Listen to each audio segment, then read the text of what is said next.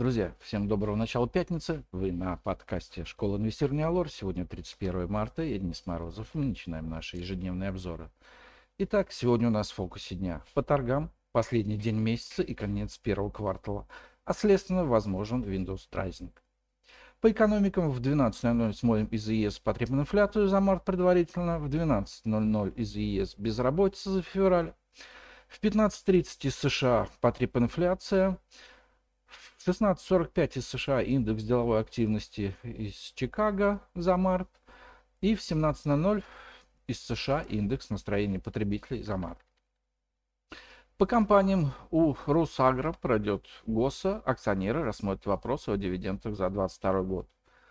Напомню, что Совет директоров рекомендовал не выплачивать дивиденды. По отчетностям отчитается МСФО за 2022 год Киви и Сигежи. По нефтегазу в 20.00 смотрим за количеством буровых установок из США. А из другого Лукашенко обратится с посланием к народу и парламенту Беларуси. И сегодня у нас в выпуске «Медведи стараются, а быки успешно сопротивляются». Рынок снова демонстрирует нежелание падать. Российский рынок акций вчера пытался сходить в коррекцию, но не смог. По итогам дня индекс московской биржи вырос на 0,2%.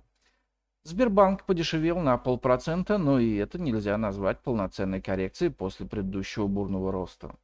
Таким образом, рынок в очередной раз демонстрирует нежелание падать.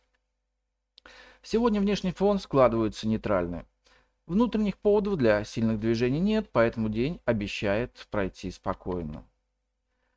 Мы уже неоднократно отмечали, что в этом году по пятницам в подавляющем большинстве случаев индекс московской биржи растет, а если снижается, то не сильно. Из бумаг интересна нефтянка, Роснефть, Лукойл и Газпромнефть. Также в любой момент могут прилично подрасти черные металлурги. Что же касается Сбербанка, ближайшая техническая поддержка по бумаге расположена в районе 205 рублей. На нее и стоит ориентироваться.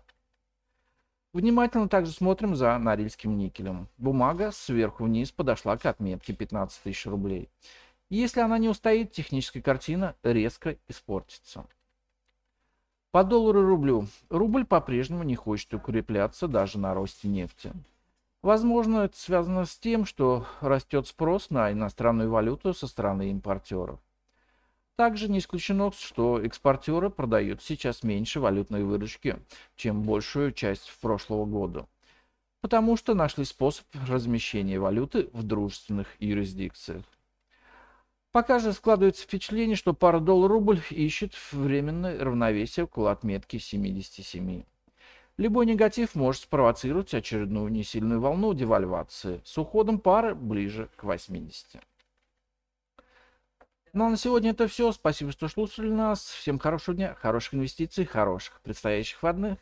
И до встречи на наших подкастах в понедельник. Пока.